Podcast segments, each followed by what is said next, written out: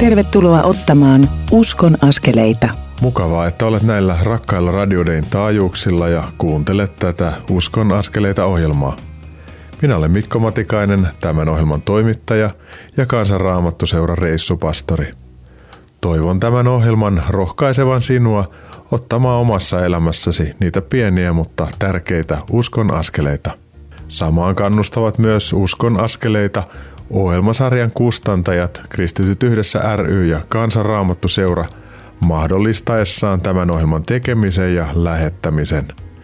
Lisätietoja kustantajista löydät osoitteista kry.fi ja kansanraamattuseura.fi. Uskon askeleita ohjelma koostuu kolmesta osuudesta. Niissä jokaisessa kuulet tänään Vapaakirkon pastorin Kenno Leijerin elämästä, johdatuksesta ja unelmista – tässä ensimmäisessä osuudessa Kenno kertoo kohta elämästään, matkastaan uskoon sekä siitä, miten hän tuli Virosta tänne Suomeen. Toisessa osuudessa Kenno tuo esiin sen, miten merkittävää leijereille oli Simo ja Helena Lintisen hengellinen vanhemmuus, apu ja rohkaisu. Lintisten kautta Jumala avasi ovia ja auttoi Kennoa elämässään ja kutsumuksessaan eteenpäin. Kolmannessa osuudessa puhun Kennon kanssa hänen uudesta tehtävästään, unelmasta uusien seurakuntien ja Jumalan palvelusyhteisöjen syntymiseen. Meitä jokaista kutsutaan olemaan elävä osa Kristuksen ruumista, eli seurakuntaa tässä ajassa. Meillä jokaisella on oma annettavamme tähän kokonaisuuteen. Saamme luottaa siihen, että Jeesus voi kauttamme kohdata ja koskettaa toista ihmistä – Jumalan valtakunta voi näin tulla koettavaksi ja Jumala todeksi. Tästä kuulet vähän enemmän ohjelman kolmannessa osuudessa. Uskon askeleita ohjelman edellisessä jaksossa kuulit Kristiina Nordmanin tallentaman tuokiokuvan Varkauden l jatkokurssista ja sen jalkautumisesta kadulle. Kangasniemeläinen somemummoksikin itseään sanova Päivi Kettunen – kertoi Kangasniemen seurakunnan tilaisuuksien striimaamisesta nettiin ja someaktiivisuudesta. Virpi Nyman teki tämän haastattelun. Suomen Alfan toiminnanjohtaja Panu Pitkänen kertoi edellisessä jaksossa siitä, miten Alfa on pidetty netin välityksellä ja 23. päivä tammikuuta pidettiin myös Alfa-webinaari.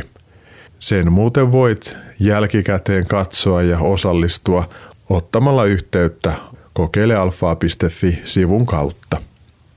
Uskon askeleita ohjelmasarjan jaksoja voit jälkikuunnella Radio Day nettisivulta löytyvän Uskon askeleita ohjelman alasivun kautta.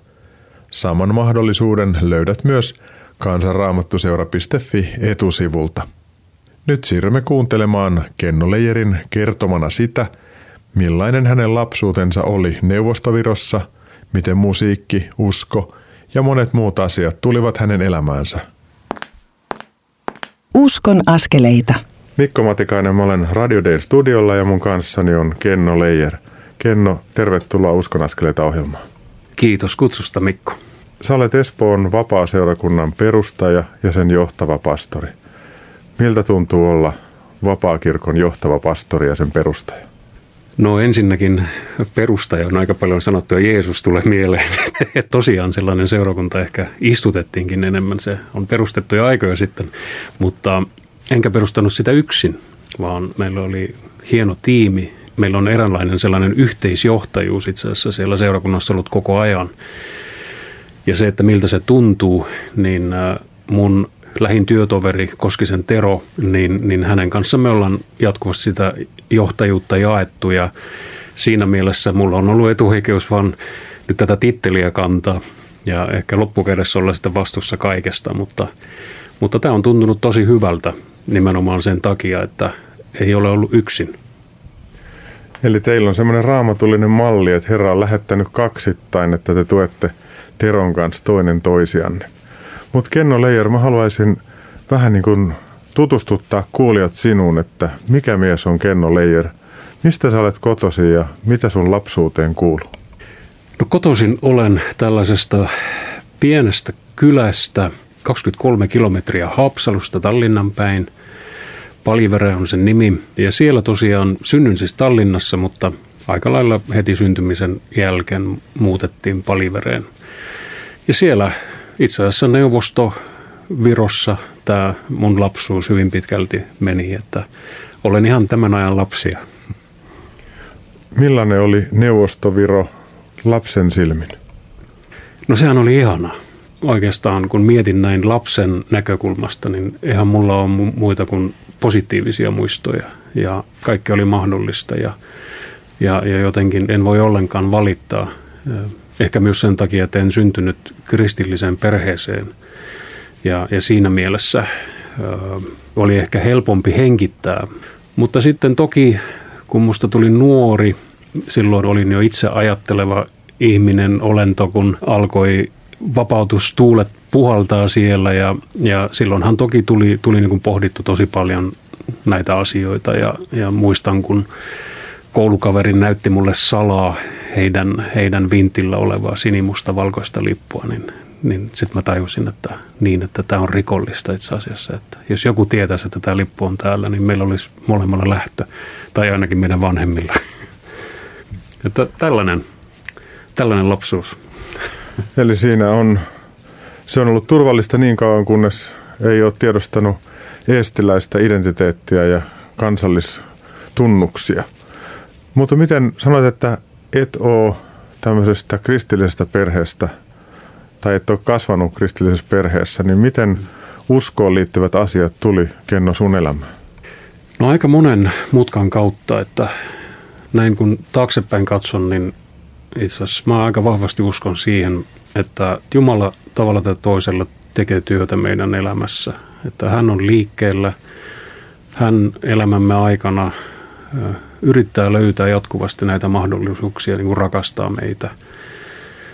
Ja se sellainen H-hetki mulle sitten ehkä oli, oli se, kun mun vanhemmat olivat eroneet ja tavalla mulla oli siis tosi onnellinen lapsuus. Mulla oli kaikkea, mitä mä tarvitsin ja jopa kaikkea, mitä mä halusin myöskin. Ja, ja sitten tavalla tämä oli se mun maailma. Ja silloin siinä prosessissa, kun vanhemmat erosi, itse asiassa mä aloin pohtia näitä kysymyksiä aika paljon, koska tavallaan tämä maailma oli niin kuin romahtanut. Ja se sai kysyle, kyselemään sitten, että no onko tässä jotakin kestävämpää, jotakin, jotakin mikä ei, niin kuin, ei sorru ihmisen päätöksestä. Ja, ja siinä prosessissa sitten tutustuin Jeesukseen. Miten se meni käytännössä? No siinä kyllä semmoisia monia vaiheita, että oikeastaan mä en osaa sanoa niin kuin sitä, juuri sitä hetkeä tai päivää, niin, kuin niin sanottua uskontulohetkeä tai, tai miksikä sitä sanotaan, sanotaan nykyaikana. Että se on enemmänkin semmoinen sarja tapahtumia, mitä mulla tapahtui. Mutta ensimmäisen sellaisen tietoisen päätöksen mä tein silloin, kun Kalevi Lehtinen oli, oli missiolla Haapsalussa. Ja tota, siinä missiossa sitten, muistan, mä olin, olin tota mun silloisen tyttöystävän kanssa siellä. Ja no, jokainen, joka on kuunnellut Kalevi Lehtistä, tietää, että, että se ei jätä niin kuin paljon vaihtoehtoja. Että tavallaan älyllisellä tasolla mä vakuttuin siitä. Ja, ja tunnetasollakin oli alkanut jotain jo tapahtua. Ja, ja silloin, kun Kalevi pyysi nousemaan niitä ihmisiä, jotka haluavat ottaa Jeesuksen vastaan, niin, niin mä muistan, että mä nousin, mutta mun rukous oli se, että Jeesus, jos sä oot olemassa – niin mä haluan kokeilla. Ja jos tämä on musta kiinni, niin tästä ei tule mitään. Mutta jos tämä on susta kiinni, niin tästä saattaa tulla jotain. Et se oli niinku tavallaan semmoinen ensimmäinen tietoinen sellainen. Oli mulla ollut siis kontakteja kristittyihin, paikalliseen vapaaseurakuntaan ja silleen, mutta se oli se hetki, kun niinku ensimmäistä kertaa tietoisesti tein sellaisen päätöksen, voisi sanoa niin omalta puolelta. Ja Jeesuksen kanssa kulkeminen on vienyt sinua moniin paikkoihin ja tuonut sut tänne Suomeen. Miten sä oot tullut Suomeen ja tullut sitten Suomen vapaakirkon palvelukseen? Näin lyhyesti sanottuna, musta oli siis tullut Virossa pastori vuonna 1995, 24. tammikuuta itse asiassa, että tänä vuonna mulla on tämmöinen erilainen juhlavuosi, että silloin mut ordinoitiin paikallisen baptistiseurakunnan diakkoniksi silloin, mikä käytännössä siis tarkoitti silloin tämmöistä seuraava askel on pastori, mutta käytännössä mä hoitin pastorin tehtäviä siinä pienessä seurakunnassa. Ja aika lailla sen, sen vuoden aikana noin, mitä mä siellä olin, vähän, vähän enemmän, olin varmaan puol, puolitoista vuotta tai pari vuotta olin siellä, mutta, mutta sen, sen vuoden aikana, sen jälkeen, kun mut sitten oli, oli laitettu siihen tehtävään, niin mä aloin kokea syvää ristiriitaa siinä, että, että minkälainen seurakunta on ja mitä mä luen raamatun lehdiltä. Ja, ja sellainen syvä, syvä konflikti minussa, että miten tämä voi olla näin. Ja enkä nyt puhu siis tästä pienestä rakkaasta seurakunnasta siellä. Se oli aivan mahtava seurakunta, mahtavia ihmisiä. Mutta, mutta se, se semmoinen yleinen kuva, että musta tuntuu, että aina kun jotakin hyvää tapahtuu, niin se ei tapahdu seurakunnassa. Ja aina kun jotakin huonoa tapahtuu, niin se tapahtuu seurakunnassa.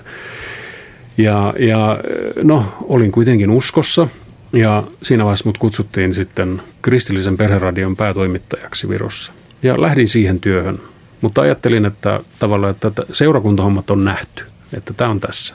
Ja sitten tulin täydennyskoulutukseen itse asiassa puoleksi vuodeksi.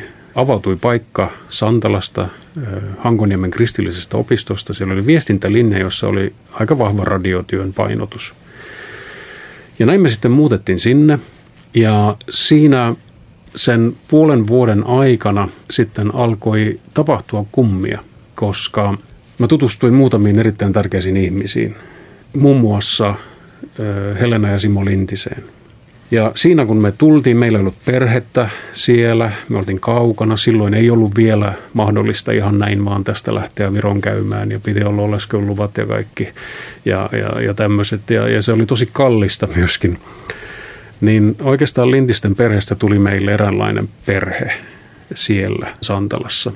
Ja sitten kun mulla alkoi olla mahdollista sitten osallistua joihinkin teologisen opiston tunteihin ja kuunnella luentoja, niin mä muistan, että se oli Simo Lintisen jos mä nyt oikein muistan, niin viisauskirjallisuuskurssi, johon mä osallistuin yhteen luentoon. Ja mun kokemus siis teologiasta, mitä mä olin opiskellut Tartossa aikaisemmin, oli se, että se ei ole ajankohtaista, se on välttämätön paha. Ja, ja jotenkin, että mä niin olin sulkenut sen noven itselleni, että teologia ei ole mua varten – ja sitten kun mä istuin siinä luennossa, ja, siis, ja varsinkin vanha testamentti, se oli jotenkin niin sellaista, äh, se mihin minä olin tottunut, oli tällainen hyvin pitkälti perustuen niin kuin tämmöisen vanhan itä-saksalaiseen äh, ajattelun ja koulukuntaan ja käytännössä työskentelytapa oli sitä, että opettaja luki omista muistinpanoista ja me kirjoitettiin se, mitä hän luki omin muistinpanoihin. Sitä sanottiin oppimiseksi. Ja sitten kun mä istuin siinä Simon luennolla, niin äh, mä siis jossain vaiheessa aloin itkeä äh, tai mun kyynelle tuli silmiin, koska mä ollut osannut edes ajatella, että teologia voisi olla jotakin näin mahtavaa, näin virvoittavaa, näin, näin ajankohtaista. Ja sitten siellä oli muutamia juttuja. Kolmen kuukauden jälkeen itse asiassa selvisi, että me ei voida olla pidempää, koska tämä tutkinto ei johda ammattiin, se on vain täydennyskoulutusta, jolloin oleskelupaa ei saa. Ja siinä vaiheessa Simo itse asiassa sanoi, että hei, mitäs jos sä tulisit opiskelemaan teologisen opistoon? Ja tähän kysymykseen on hyvä katkaista tässä vaiheessa, jatkaa pienen hetken kuluttua. Mutta Kenno, mä haluaisin pyytää sitä, että rukoilisitko radion kuulijan puolesta, jotta tota, hän rohkeasti etsisi omaa tietä kohti Jumalaa lähimmäistä ja itsensä hyväksymistä. Rakas Jeesus, kiitos tästä hetkestä, kiitos jokaisesta radiokuuntelijasta. Ja kiitos, että sinä etsit meitä joka ikistä. Sinä haluat olla yhteydessä meihin, sinä haluat rakastaa meitä. Jeesus, mä pyydän, että tässäkin hetkessä sinä olet siellä jonkun sydämen ovella kolkuttamassa. Ja Jeesus, kiitos, että etsiä löytää. Se, joka kolkuttaa, sillä avataan. Amen. Aamen. Kiitos Kenno Leijer tästä. Me pidetään pieni tauko ja hetken kuluttua jatketaan Kennon kanssa tästä kysymyksestä, minkä Simo Lintinen esitti, että mitä jos alkaisitko lukea teologiaa. Nyt kuuntelemme kappaleen Edessämme avautuu tie Carmen Ensemblen ja Tuohuskuoron esittämänä. Sen jälkeen Uskon askeleita ohjelma jatkuu ja Kenno Leijer kertoo siitä, miten Simo ja Helena Lintisen hengellinen vanhemmuus ja rakkaus osaltaan avasivat hänelle ja hänen vaimolleen Janalle tietä eteenpäin. Pysyttelepä siis kanavalla.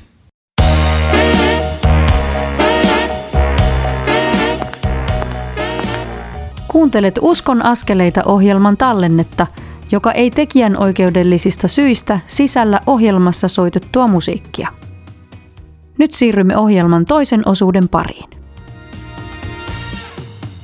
Kuuntelet Uskon askeleita ohjelmaa, jonka tuottavat Kristityt yhdessä ry ja Kansanraamattu seura. Lisätietoa löydät osoitteista kry.fi ja kansanraamattuseura.fi. Tervetuloa takaisin Uskon askeleita ohjelman pariin. Minä olen Mikko Matikainen, Kansanraamattuseuran reissupastori ja tämän Uskon askeleita ohjelmasarjan toimittaja. On tosi mukava, että kuuntelet tätä ohjelmaa. Hetki sitten kuulimme Kenno Leijerin tarinaa uskon löytymisestä ja siitä, miten hän tuli Virosta Suomeen opiskelemaan radiotyötä. Jäimme kohtaa, jossa Suomen teologisen opiston rehtorina toiminut – Simo Lintinen esitti Kennolle kysymyksen, että mitäpä jos hän alkaisi opiskella teologiaa. Uskon askeleita. Mun kanssa on Kenno Leijer ja jätettiin Kennon kanssa tuo edellinen jakso aika mielenkiintoiseen kohtaan, missä Simo Lintinen kysyy, että mitäs jos rupeisit lukemaan teologiaa. Miltä se kysymys tuntui? No itse asiassa mä taisin vastata saman tien, että totta kai. Siinä, siinä oli ollut myöskin yksi sellainen asia, mikä edesauttoi sitä. Nimittäin Simo oli mut aikaisemmin pyytänyt mukaan teologisen opiston opintomatkalle Göteborgiin, jossa oli sitten Willow Creek-seurakunnasta oli porukkaa järjestämässä tämmöistä seurakuntakonferenssia. Ja siinä opintomatkalla itse asiassa tapahtui musta se, sitten se, niin se iso muutos. Ja se, se iso muutos oli, oli se, että kun se tapahtuma alkoi, niin Bill Hybels tuli lavalle – ja aloitti ensiksi tunnustuksella ja kertoi, että miten hän oli mokannut. Että itse asiassa hän oli ollut riidoissa tapahtuman toisen pääpuhujan kanssa ja he tekivät sovinnon. Ja silloin se mies sai mun huomion. Mä en tuntenut, siis mä en ole lukenut yhtään hänen kirjaa, ei, ei, ei, täysin niin kuin tuntematon kaveri mulle. Koska se, se maailma, josta minä tulin, siellä ei pyydelty anteeksi, varsinkaan julkisesti. Että se, se, se yleinen kulttuuri siellä, siellä mun maailmassa, mun lapsuuden seurakunnan maailmassa oli, oli enemmänkin sitä, että pyrittiin niin kuin saamaan sitä oikeutta, oikeutta itselle näin pastorien kesken. Ja sitä hän jatkoi. Ja hän sanoi, että tässä maailmassa ei ole mitään kauniimpaa kuin paikallinen seurakunta, jos paikallinen seurakunta toimii oikein. Ja kaikki, mitä mä muistan tästä tapahtumasta muuta, on se, että mä, mä lysähtin siihen, siihen penkkiin ja mä itkin kaikki se kolme päivää käytännössä.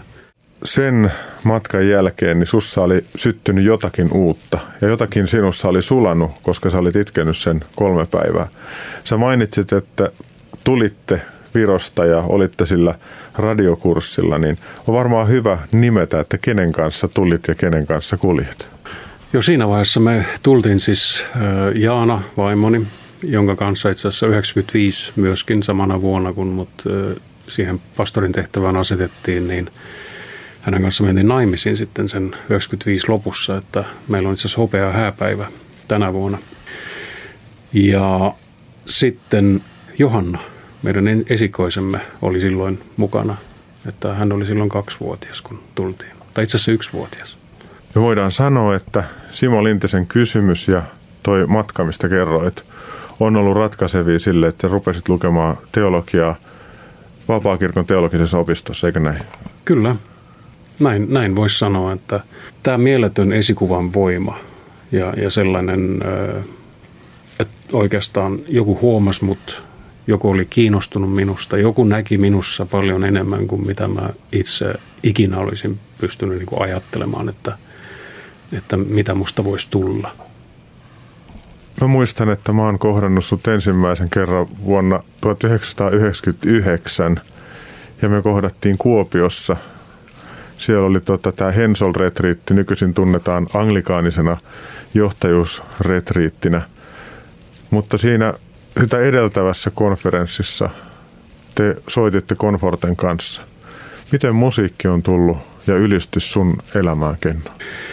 No musiikki on mulle ollut hyvin tärkeä ihan, ihan lapsuudesta lähtien, että mä olen ollut kouluaikana soittanut vaikka missä ja, ja itse asiassa niihin etsintöihin, mistä mä aikaisemmin puhuin, siihen liittyy myöskin se, että kun se oma elämä alkoi mennä tosi paljon alaspäin ja, ja mä olin ikäisekseni tosi iso kokonen, niin mä, mä soitin jo siis 13-14-vuotiaana soitin, soitin pupessa ja ravintoloissa, bändeissä mukana.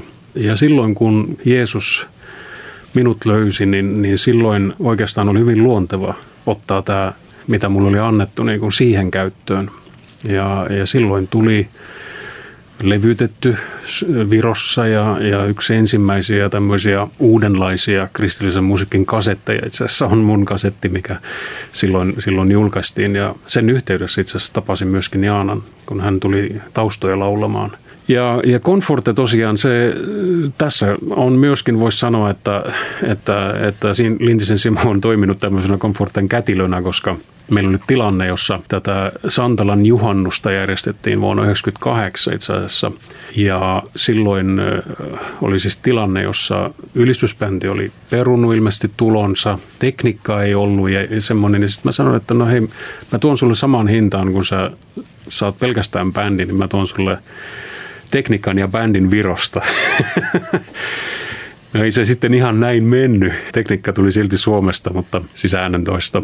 Mutta tosiaan silloin ensimmäistä kertaa tavattiin, mulla oli kavereita Virosta, jotka ovat kaikki lähinnä tämmöisiä jats-muusikoita.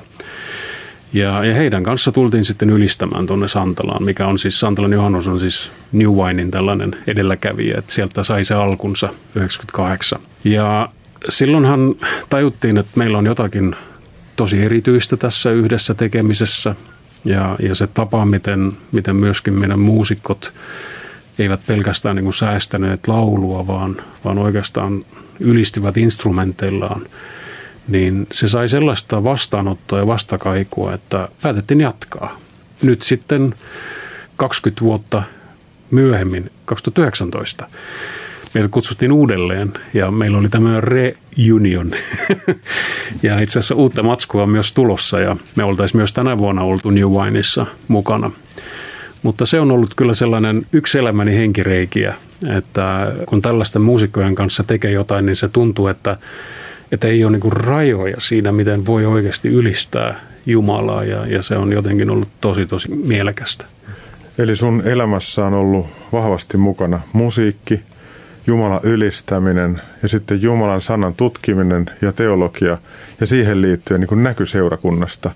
Ja sä oot maininnut Simo ja Helena Lintisen tässä jo, mutta sä voisit varmaan kertoa sitä, että mitä heidän hengellinen vanhemmuus ja rinnalla kulkeminen sinulle ja Janalle on merkinnyt. Niin kuin jo sanoin, niin muutenhan me ei oltaisi täällä. Että se on, se on nyt aika selvä juttu. Että toki voi olla, että Jumala olisi löytänyt myöskin jonkun muun tavan tuoda meidät tänne, mutta meidän reitti oli tämä. Ja musta tuntuu, että oikeastaan kun sellaista tapahtuu, niin melkein aina se tulos on jotakin, mihin niin ihminen ei pysty. Mä, mä siis sanon sitä opetuslapseuttamiseksi käytännössä. Ja, ja sehän on se käsky, mikä meille on jätetty – ja, ja oikeastaan aina kun me keskitytään siihen ja annetaan siihen aikaan, niin, niin silloin me näemme tällaisia valtakunnan tuloksia, mitkä on eksponentiaalisia, mitkä eivät niin rajoitu vaan meidän kykyihin olla henkilinen vanhempi tai antaa vain sitä eteenpäin, mitä meillä on, vaan se, minkä niin Jumala tuo siihen sisään. Se on, se on, se on merkittävä ja se on, se on jotakin sellaista todella isoa mutta ettei syntyisi semmoista väärää mielikuvaa, niin me, mehän ei oltu siis niin kuin silleen päivittäin tekemisissä tai, tai jotenkin, että me oltaisiin koko ajan heillä. Ja ehkä tärkeämpi kuin se, että meillä olisi ollut koko ajan tämmöistä, tämmöistä että me oltaisiin asuttu siellä, oli se, että he olivat oikeina hetkinä just silloin siellä, kun me tarvittiin ihmisiä meidän ympärillämme. Ja, ja mä, mä uskon, että se on, se on niin kuin oikeastaan se, se avain, että moni ei tee opetuslapsia tai opetuslapseuttaa ketään sen takia, ei panosta ihmisen sen takia, että ajattelee, että jotenkin, että se pitää olla sitten 24H. Mä sanoisin, että se on aika kapea niin kuin ymmärrys tästä, koska aina opetuslapseudessa me tulemme osaksi sitä, mitä Jumala jo tekee tässä ihmisessä. Ja, ja silloin, silloin on niin meidän tehtävä on olla just siinä hetkellä käytettävissä, kun on se tarve. Ja siinä mielestäni he onnistuvat todella hyvin jälkeenpäin tässä ja varsinkin Simon kuoleman jälkeen sitten, kun olen jutellut eri ihmisten kanssa, niin olen ymmärtänyt, että enhän minä ollut ainoa. Vaan itse asiassa Simolla ja Helenalla on ollut niitä henkilöisiä lapsia, siis Suomi on täynnä niitä tällaisia ihmisiä, jotka ovat kokeneet sen saman tapaisen kokemuksen, mitä, mitä me koimme. Ja on paljon ihmisiä, jotka ovat tulleet Simon ja Helenan näkemiksi ja kohtaamiksi. Ja se katse ja kohtaaminen ja kokemus siitä, että mä uskon suhun, mä luotan suhun, sun yllä on Jumalan kutsu. Kun se tulee näin lempeiden ihmisten kautta ja he on paikalla just silloin Jumalan sallimana, kun sä oot tarvinnut, niin se on ollut valtava iso asia. Mitä sä oot oppinut itse seurakunnan paimenena hengellistä isyyttä tai vanhemmuutta? Joo, toinen puoli tästä on se, että vaikka siis he olivat ja huomasivat, niin he kuitenkin mielestäni oli hyvin selektiivisiä siinä. He oikeastaan he eivät olleet niin kuin kaikkia varten. Niin kuin joskus näkee, että pastorit on, että joo, mulla on aina aikaa ja, ja näin. Niin he, he eivät mun mielestä olleet niin kuin sillä lailla käytettävissä, että, että mä oon kaikkia varten olemassa. Vaan he olivat olemassa tiettyjä ihmisiä varten – ja siinä varmaan mä uskon, että Simolla varsinkin, mutta myös Helenalla on ollut tällaista henkilöistä näkökykyä nähdä ihmisissä sellainen potentiaali. Mä, mä ajattelen sillä lailla, että kenen vastuulla on esimerkiksi nostaa uusia paimenia. Kyllä se on paimenten vastuulla. Kenen vastuulla on nostaa uusia opettajia? Kyllä se on opettajien vastuulla. Kun katsotaan sitä Efesoskirjan paikkaa, niin siellähän on, nämä kaikki on annettu varustakseen kaikki pyhät palvelutehtävään. Niin myöskin varmaan Simo on viisasti investoinut näihin ihmisiin, jossa on ollut samanlaista lahjaa kuin mitä hänellä on. Ja nostanut tällaisia, voisiko sanoa semmoisia apostollisia henkilöitä tai sellaisia, jotka lähtee johonkin niin kuin rikkomaan niitä totuttuja lasikattoja ja rajoja. Ja se on mielestäni yksi, yksi tällainen viisaus, minkä mä olen oppinut. Ja olen tehnyt myöskin sen virheen pastorina silloin, kun aloitin, että, että minähän olin olemassa kaikkia varten. Ja sitten ihmettelin, että miksi vaimo on onneton. Olit olemassa kaikkia varten ja unohtui se koti. Se on muuten aika tyypillinen virhe, mitä paimenet saattaa tehdä ja sen takia perheet voi voida huonosti. Ja se perhe on se ensisijainen paikka, mihin meidän pitäisi investoida. Nyt kun puhuit noin vahvasti, että millaisia ihmisiä Simo ja Helena näki ja kannatteli ja kannusti, niin on vaikea sanoa mutta sanon silti sen, että mä olen kanssa tullut lintisten näkemäksi ja jotenkin kannustamaksi.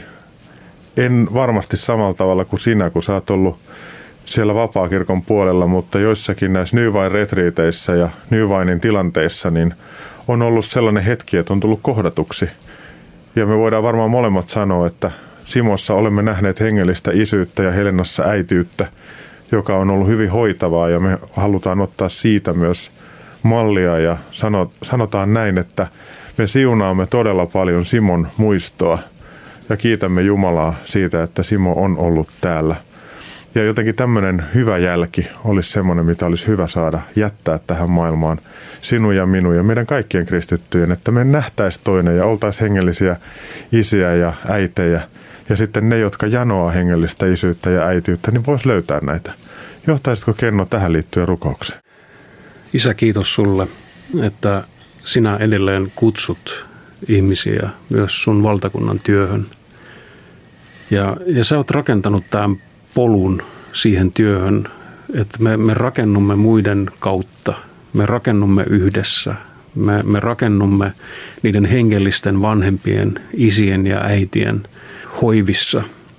Ja isä tässä hetkessä mä pyydän Jeesuksen nimessä, näet niitä radiokuuntelijoita, jolla on vahva kutsu semmoiseen äitiyteen tai isi, isyyteen. Isä, mä pyydän, että sä vahvistaisit sitä kutsua ja se antaisit jo tällä viikolla mahdollisuuksia toteuttaa sitä. Tulla rohkeasti ö, niin kuin ulos ja uskoa siihen, että, että, että minulla on jotakin annettavaa. Jumala on laittanut minuun jotakin sellaista, mikä pitäisi saada eteenpäin, laittaa eteenpäin. Ja Herra, sä näet myöskin näitä radiokuuntelijoita, ja, ja heitä on huomattavasti enemmän, jolla on henkellisen isyyden ja äitiyden nälkä, jotka kaipaavat elämään sellaista ihmistä, joka voisi olla heidän vierellä silloin, kun tarvitaan. Ja todella ohjata ja, ja kannustaa siihen Kristuksen meihin laittamaan potentiaaliin – jotta se kaikki voisi tapahtua, mitä, mitä hänen elämässä Jumala on suunnitellut tapahtuvaksi, niin mä rukoilen, että nämä ihmiset eivät antaisi periksi ja voisivat löytää todella sellaisia ihmisiä oman elämään. Jeesuksen nimessä. Amen. Herra Jeesus, mä haluan pyytää sitä, että siunaa ihmisten välisiä vuorovaikutussuhteita. Tuu pyhähenki niihin ja autan näkemään toisissa – sitä, mitä Herra sä näet, ja kutsumaan esiin sitä, mitä sä haluat kutsua esiin. Ja Herra, olkoon niin, että se, joka on lainausmerkeissä hengellinen vanhempi, niin saa antaa, mutta myös saa ottaa vastaan sen toisen osapuolen kautta jotakin sun hyvyyttä, niin että koko aika on se, että me kunnioitamme toisiamme ja pyhähenki sä teet työtä ja ihmiset vapautuu. Ja Herra, me halutaan rukoilla tällaisten suhteiden puolesta, että ne pysyy terveissä rajoissa, ettei sinne tuu semmoisia manipulointeja tai hengellistä vallankäyttöä, vaan että on nöyryyttä etsiä yhdessä, Herra, sun hyvää tahtoa. O ylistetty Jeesus Kristus nyt aina ja iankaikkisesta iankaikkiseen. Johdata meitä sun valossa, vanhemmuudessa ja opetuslapseudessa. Sun nimessäsi Jeesus, aamen. Kiitos Kenno tästä. Kiitos sulle Mikko tästä. Me jatketaan ihan kohta ja seuraavaksi puhutaan Kennon kanssa seurakunnasta ja unelmasta siitä, että mikä seurakunta on. Pysy kuulolla. Kuuntelemme nyt kappaleen Älä luovuta Exitin esittämänä. Sen jälkeen kuulet, kun keskustelen Kenno Leijerin kanssa – uusista seurakunnista ja Jumalan palvelusyhteisöistä. Pysyppä edelleen kanavalla.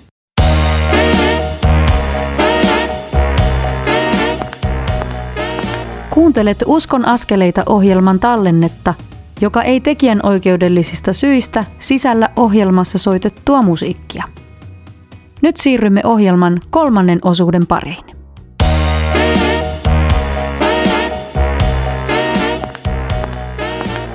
Uskon askeleita. Viipyilet parhaillaan rakkaan radiodein taajuuksilla. Pienen hengähdystauon jälkeen jatkamme nyt Uskon askeleita ohjelman kolmannen osuuden parissa. Minä olen Mikko Matikainen, kansanraamattuseuran koulutusjohtaja, reissupastori ja toimitan tätä Uskon askeleita ohjelmasarjaa. Tämän ohjelman tekemisen ja lähettämisen mahdollistavat sen kustantajat Kristityt yhdessä ry ja Kansanraamattuseura. Lisätietoja löydät netistä osoitteista kry.fi ja kansanraamattuseura.fi. Olemme tässä Uskon askeleita ohjelman jaksossa jo kuulleet Kenno Leijerin elämästä, hengellisestä matkasta sekä hänen kokemastaan hengellisestä vanhemmuudesta. Sen kautta ymmärrämme, miten tärkeää on tulla nähdyksi ja rohkaistuksi omassa elämässä eteenpäin. Simo ja Helena Lintinen olivat leijereille – erittäin tärkeitä tukijoita, rohkaisijoita ja kannustajia. Tuo nähdyksi ja kohdatuksi tuleminen on todella tärkeää ihan meidän tavallisissa ihmissuhteissamme. Rohkaisijoita ei tässä maailmassa ole koskaan liikaa. Olisi aivan mahtavaa, jos seurakunnissamme ja yhteisöissämme olisi hoitavaa nähdyksi tulemista, tukemista ja hengellistä vanhemmuutta. Jeesus rukoili ja puhui isälleen Johanneksen evankeliumin luvun 17 jakeessa 22-23 näin. Sen kirkkauden, jonka sinä olet antanut minulle, olen minä antanut heille, jotta he olisivat yhtä, niin kuin me olemme yhtä. Niin kuin minä olen heissä ja sinä olet minussa, he ovat täydellisesti yhtä, ja silloin maailma ymmärtää, että sinä olet lähettänyt minut ja että olet rakastanut heitä niin kuin olet rakastanut minua. Näiden sanojen viipyillessä mielessämme siirrymme nyt kuulemaan Kenno Leijerin uudesta työstä ja avautuneesta kutsumuksesta. Uskon askeleita. Me ollaan Kenno Leijerin kanssa Radio Dayn studiolla ja me ollaan käyty jo kaksi keskustelua. Kenno, kiva kun oot siinä. Kiva olla täällä. Me ollaan puhuttu sun matkasta ja hengellisestä vanhemmuudesta ja nyt olisi tarkoitus puhua unelmasta seurakunnasta. Millainen on unelma seurakunta ja millä tavalla sä oot kulkenut sitä unelmaa kohti ja mitä haluat tehdä sen eteen? Niin mä aloittaisin, lähtisin liikkeelle siitä, että itse asiassa tämän, tämän mun tarinan kautta, eli mehän palattiin Viroon takaisin vuonna 2000 ja sitten 2001 meidät kutsuttiin istuttamaan uutta seurakuntaa Espooseen. Siinä sitten meitä ohjasi aika vahvasti se oma kokemus ja, ja näkyy siitä, että mitä se seurakunta voisi olla oikeasti. Ja toisaalta sitten tällainen pyhä tyytymättömyys, pyhä turhautuneisuus siihen, että mitä se on. Ja oli siinä varmaan vähän semmoista uhmaakin, että no nyt me näytetään. Mutta kyllähän siellä näin kävi, että nämä realiteetit tuli aika vahvasti heti, heti vastaan, että huomasi, että eihän se olekaan helppoa. Ja ei, ei seurakun, uuden seurakunnan pystyyn laittaminen, se on itse asiassa se on niin aika lailla tämmöinen elämäntehtävä tyyppinen juttu. Kun me aloitettiin sitä, niin kuultiin vähän tällaisia ennusteita tai, tai profetioita tai jopa veikkauksia, että no mitäs veikkaat, että kauanko ne kestää siellä Espossa. ja meidän ajatus oli se, että okei, onko se sitten vuoden juttu, kahden juttu tai sitten koko elämän juttu. Niin me ollaan nyt tässä ja me katsotaan, että me uskotaan, että Jumala tekee tässä jotain. Ja edelleenhän tämä seurakunta toimii. Ja, ja on itse asiassa kasvanut vapakirkon yhdeksi isommaksi seurakunnaksi. Mutta se näkyy ja, ja se semmoinen unelma siinä taustalla oli oikeastaan ajatus sellaisesta paikasta, mikä ensisijaisesti ei olisi uskovia varten. Et me, me niin kun me katsottiin ympärillämme, me todettiin, että täällä on ihan riittävästi seurakuntia olemassa olevia kristittyjä varten – että niitä varten ei tarvitse uusia seurakuntia. Et me halutaan oikeastaan istuttaa seurakunta niille, joilla ei ole seurakuntaa. Eli seurakunta seurakunnattomille oli se ajatus. Siinä kävi kuitenkin näin, että me kerättiin kristittyjä ja, ja niitä tuli sinne sieltä täältä ja kodittomia kristittyjä ja näin. Ja itse asiassa meni vuosia ennen kuin me nähtiin oikeasti, että joku tuli uskoon meidän seurakunnan keskellä. Ja meni kymmenisen vuotta ennen kuin itse asiassa seurakunnan kasvu oli pääasiallisesti uudet uskovat eikä kristityt muista seurakunnista. Ja se, se aika Espossa on, on ollut siis todella, sitähän on nyt siis 19 vuotta itse asiassa. Että 19 vuotta sitten syksyllä me aloitettiin, aloitettiin se työ. Ja se on oikeastaan ollut, ollut niin kuin ihmeellistä, kun näkee sen, että miten Jumala vastaa jotenkin siihen, niihin rukouksiin ja siihen kaikkeen, että, että yhtäkkiä oikeasti hän luo jotain, mitä ennen ei ole ollut. Ja, ja varsinkin siinä vaiheessa, kun alkoin nähdä, miten, miten ihmiset löytää Jeesuksen luo ja miten Jeesus löytää ihmiset tämän meidän työn kautta, niin se kyllä se vetää edelleen hiljaiseksi. Te kävitte Janan kanssa myös Englannissa opiskelemassa ja tutustumassa seurakunnan istuttamiseen. Joo, meillä oli tuossa 2013, jos tätä tarkoitat, oli, oli tämmöinen sapattivuosi, otettiin, muutettiin perän kanssa Englantiin ja itse asiassa oltiin sitten siellä lopulta kaksi vuotta, että mä tein myöskin yhden, yhden tutkinnon sitten Manchesterin yliopistoon siinä. Mutta oltiin Sheffieldissä ja siellä kyllä siis opittiin tosi paljon. Itse asiassa siinä alkoi sitten tämmöinen, voisi sanoa uusi prosessi meidän elämässä, mikä nyt on johtanut siihen, että tämä 19 vuosi on, on mun viimeinen vuosi Espoon vapaaseurakunnan palveluksessa. Viimeinen vuosi Espoon vapaaseurakunnan palveluksessa tarkoittaa, että sulla on avautunut uusi työ tai uusi kutsu. Mistä on kysymys? Se toinen ajatus, kun me lähdettiin tämän seurakunnan istutuksen kanssa liikkeelle, oli se, että me haluamme olla seurakunta seurakuntia varten. Eli kaikki mitä me opimme, kaikki mitä, mitä Jumala meille antaa, niin me halutaan, että se on koko valtakunnan käytössä. että me voidaan auttaa seurakuntia ja me ollaan sitä koko ajan tehty. Me ollaan koulutettu meidän naapuri Evlut-seurakuntaa pitämään alfakurssia ja me ollaan niin kuin oltu tosi vahvasti mukana seurakuntana. Ja, ja se kyllä on vaatinut tämmöisen, tämmöisen seitsemän vuoden irrottamisajan, kun Jumala on irrottanut oikeasti siitä ja alkanut niin kuin näyttää mulle sitä, että hei Kenno, tässä on koko Suomi ja koko Eurooppa. Ja, ja kun me Sheffieldin lähettiin ja, ja siellä Jumala alkoi puhua itse asiassa laajemmasta työstä kuin vaan Espoo ja, ja paikallisen seurakunnan työ. Ja me ollaan tosiaan nyt ensimmäinen ensimmäistä 2021 alkaen. Meistä on tulossa siis lähetystyöntekijöitä Eurooppaan. Millä tavalla te tulette tekemään työtä lähetystyöntekijöinä Euroopassa? Käytännössä me ollaan jo siis jonkun aika oltu tämmöisen M4 Europe voisi sanoa ystäväverkoston osana. Ja M4 Europe on, on tällainen porukka, mikä sai alkunsa Norjasta, jossa siis kehitettiin työkalu, mikä sai sitten nimen M4. Ja sen työkalun tarkoitus oli varmistaa se, että kun joku lähtee istuttamaan seurakuntaa, että hän saa kaiken mahdollisen tuen, mitä hän tarvitsee ja mitä se tiimi tarvitsee. Ja hän saa myös kaiken tarvittavan tiedon. Ja sitten kun tämä on aika lailla edelleen ainoa Euroopassa kehitetty vastaavanlainen työkalu, niin sillähän alkoi olla kysyntää. Ja, ja kymmenessä vuodessa tapahtui se, että täysin ilman mitään organisaatiota tämä M4 kasvoi niin kuin sillä lailla, että se on 15 maasta tällä hetkellä Euroopassa.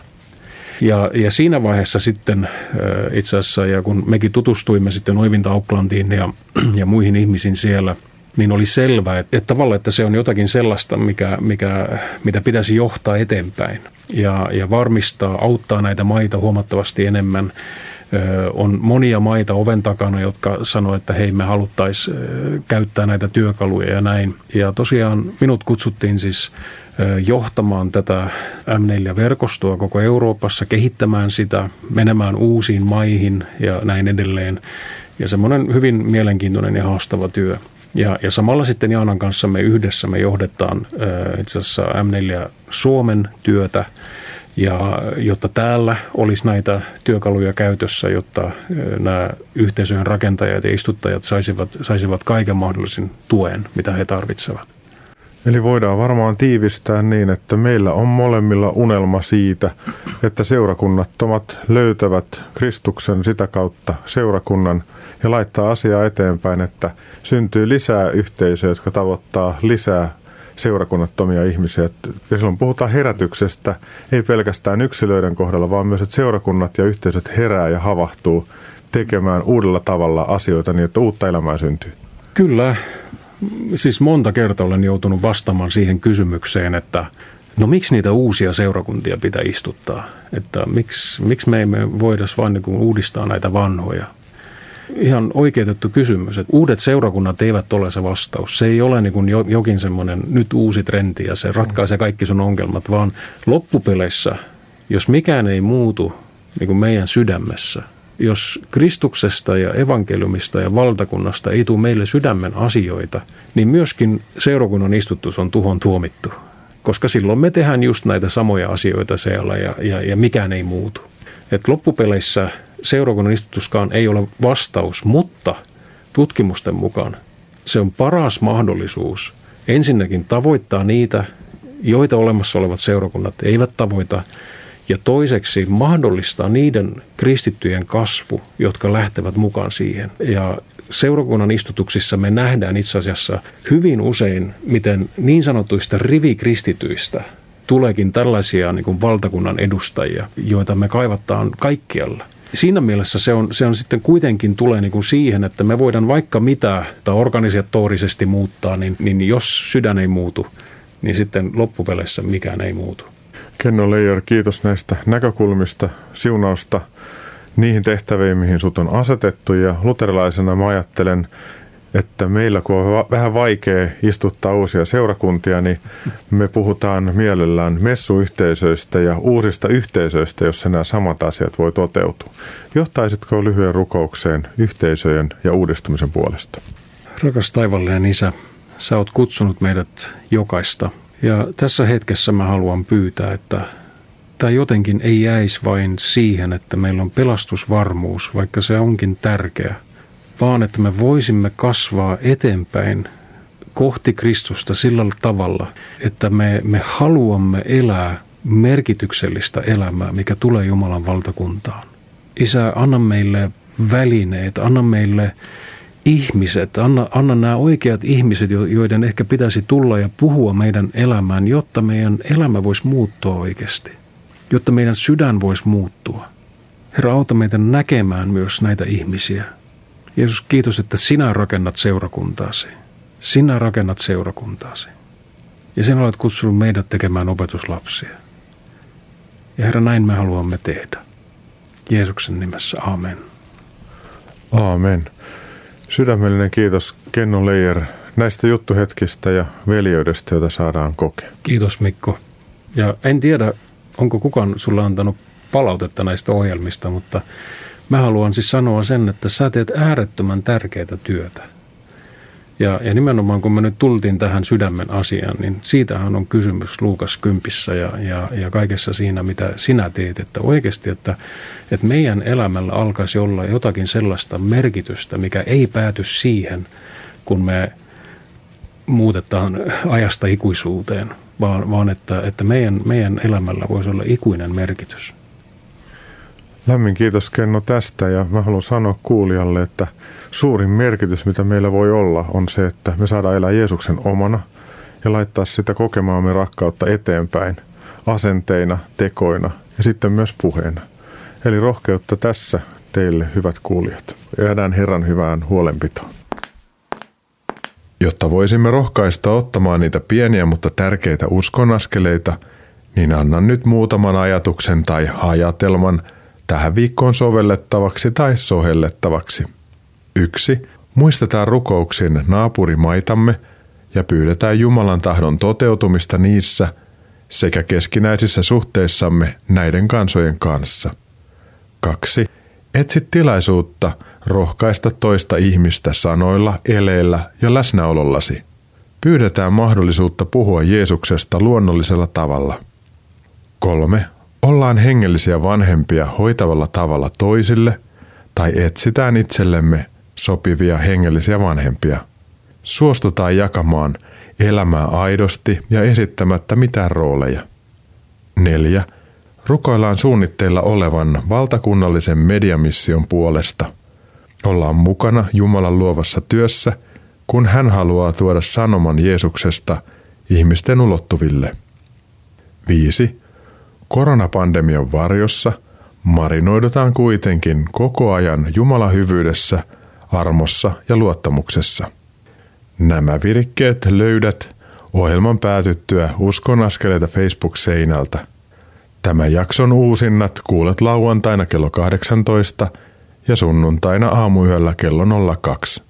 Ohjelman tallenteen löydät ilman musiikkeja joko Kansanraamattuseuran etusivulta – kansanraamattuseura.fi tai Radio Dayn nettisivulta osoitteesta radiodei.fi kautta ohjelmat kautta uskon viiva askeleita. Minä Mikko Matikainen kiitän, että kuuntelit ohjelman ja kannustan sinua reippailemaan luonnossa ja ottamaan elämässäsi niitä pieniä mutta tärkeitä uskon askeleita. Kuuntelemme tämän ohjelman lopuksi kappaleen Pidä minusta kiinni – Jaakko Löytyn laulamana. Ensi viikon maanantaina kello 21.40 kuulet jälleen uuden Uskon askeleita ohjelmasarjan jakson. Siis ensi viikkoon. Moi moi!